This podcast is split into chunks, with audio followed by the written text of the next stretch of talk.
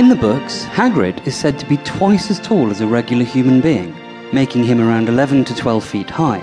However, in the films, it is referenced that he is only 8 foot 6. Peeves the Poltergeist has appeared in every single Harry Potter book, and none of the films at all. Rick Mayall did film some scenes as Peeves for the first film, but they didn't make it into the final cut. In the film of The Deathly Hallows, Hermione is seen obliviating her parents. This isn't mentioned at all in the book. Many critics have said this is a fantastic thing for the film to feature, however, as it sets the tone of the final chapter or two in the Harry Potter series. Many fans were disappointed that the films did not feature the sequence where Luna Lovegood is commentator for a Quidditch match, and rather than talking about the game, starts pointing out interestingly shaped clouds, amongst other things.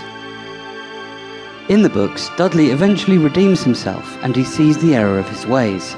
In the films, however, the last we see of Dudley is him escaping with the rest of the Dursleys.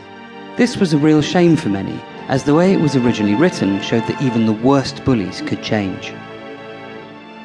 Hermione's SPEW, the Society for the Promotion of Elfish Welfare, is not mentioned in the films at all, yet features quite heavily in some books, particularly The Goblet of Fire and The Deathly Hallows.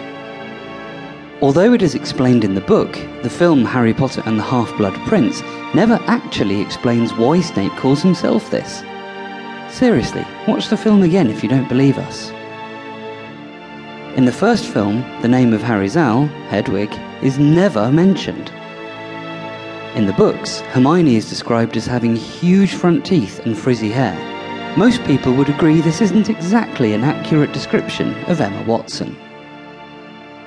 Most of this section has been about things that are in the books but not in the films. But did you notice that in the Knight Bus there is a talking shrunken head?